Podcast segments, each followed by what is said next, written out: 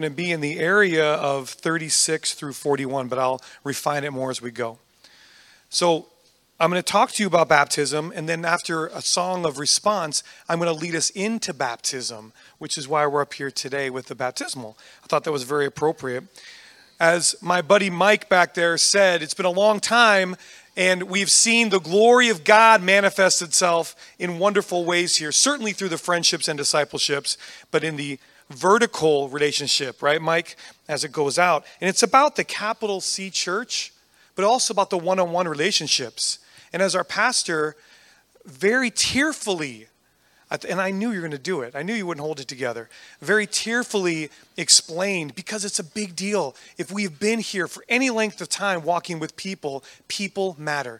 And I'm fond of saying this that people matter more than the tasks that we ask of them. Okay, so remember that people matter more than the things we ask of them or from them. So, how does this relate to baptism? Well, we identify ourselves in many different ways. And to jump to the end, the talking point that I want you guys to wrestle with, and hopefully you're going to get an answer to before I'm done speaking, talks about identification, about these ways that we identify in life through a gym membership, Netflix, right? Through, through all these different kinds of things. But really, what identifies us in the family of God? What identifies us? So, the passage I want to bring you to, and I'm just going to read two verses, is verse 37, Acts 2 37 and 38.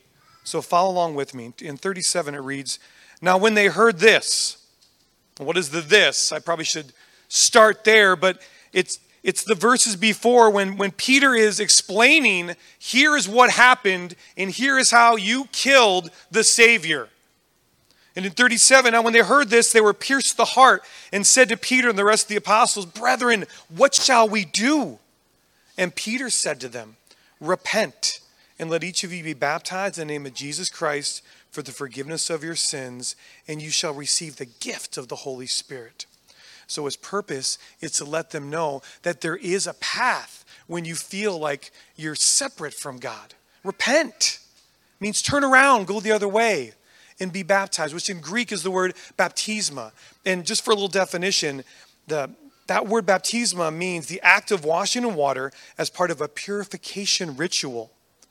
It's a rite of formal initiation into a Christian church through water. And it's one of the two ordinances of Scripture, the other one being communion.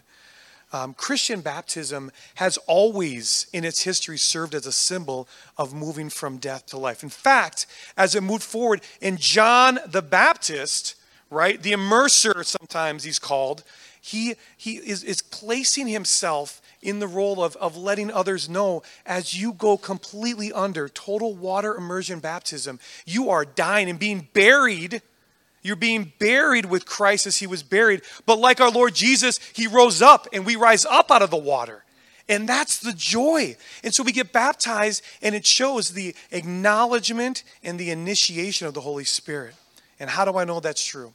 Well, in the New Testament, we have passages where Jesus himself, Jesus himself comes up and he gets baptized. In fact, in the passages, and I'm referring to the Gospels in Matthew and Mark, Luke and John, all the different synoptic Gospels record this event. And they record it as when Jesus comes up, he has this anointing of the Spirit with him. And really, that's the initiation of his ministry. That starts at that point. And in this way, the purpose of Jesus' baptism was to fulfill and demonstrate his obedience his obedience to his Father's will. And so that's why we look at baptism. And how does this connect to being part of the family here at Cross Train? Well, let me tell you. Because when we get baptized and we confess with our mouth that Jesus is Lord and believe in our heart that God raised him from the dead, we'll be saved. And we have a picture of that when we come out of the water, we're raised up out of our sins. And we then start the process with one another in life together, walking together walking it out, as my brothers up here were talking about. You gain maturity, as John said, by walking with one another, as Brian said. We do so because we're properly identified with one another. And I will tell you and be honest that if you have a desire to be baptized, we talk all the time, well, should we just let people spontaneously be baptized if they want to come up here? Well, I guess it depends case by case. But if you're going to come up here and be baptized, as we have this young man going to do over here today, understand who you were in your sin. Understand what happens when Jesus Christ collides into your life and understand what happens as you live a life glorifying Him after, because that's the power of baptism. Getting wet and dunked in a tank does not make you saved. It does not make you saved. Getting dunked does not make you saved. It acknowledges to the world that we are saved. And to one another, we hold each other accountable which means that anyone who was there at West Valley when my sweet wife and I got baptized together, and it would be probably a handful of people, have the right to hold me accountable. Hold me accountable to the things I say I believe. So that's really it, you guys. That's really it. Baptism connects us to the family of God because in Jesus Christ we see his death and in his rising, we see his life. And his life is our life. And this is a picture in baptism today. Do you understand? And so by the time, hopefully, like I said, we get to the end here, we can answer this question. In my talking point, I'm going to read it. So many things identify us nowadays a gym membership, a grocery store card, and Netflix subscriptions all lump us into different categories based on shared interests. What are some ways that total water immersion baptism identifies us into the family of God? Well, to recap, the first way, Jesus did it. Jesus did it. If you claim the name of Christ, Jesus did it. You do what your Lord does.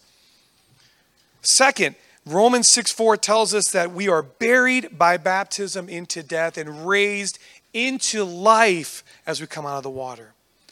And lastly, I personally having been baptized as a believer in Jesus Christ, I'm set apart. I'm set apart in this family to tell all of you, I'm here. Here's who I stand for. And make no mistake, if you are a believer in Jesus Christ and you're baptized, you stand high on a pedestal just like this in front of every other person. And someone had said, Well, who are these crazy Christians, right? This is us. You walk around day to day and you are on display, believe it or not. And if you think it's not true, Ask somebody what they mean by that. Ask somebody what it means to live a life for Christ, and you too will be raised up as someone people go to. I don't know what's up with him, but I want it. And Jesus died for it. Let's pray. Father God, thank you again for this moment, this specific moment in time. You have put all of us in a place for a reason and a purpose, and your purpose is eternal. Lord, your desire is that all things would come to pass according to your great will. And no matter what Satan does, you win. And as an identified believer in Jesus Christ, we win. And so, Lord, I close powerfully because really it's the only thing I have. And Lord, I pray right now that if we get ourselves struggling with what's going around the world and what's in our hearts and our families and in our homes, and we struggle to hold on to just one one thread of sanity. Lord, as a believer, you let us know that thread is the hem of your garment, which is filled with power. And I pray, Lord, that you let us be the men, women, and children that walk worthy with power as we celebrate yet another year where you have chosen to raise up your people in a place like this. And all God's people said, Amen. I want to invite the music team up for baptism. Right, we're gonna we're gonna forego that as my pastor said. It's actually baptism. So I'm gonna invite Adam up to talk about baptism. Go ahead, follow that, Adam. Just talk loudly. It's all you really have to do. Come on up, buddy. You and your you're gonna.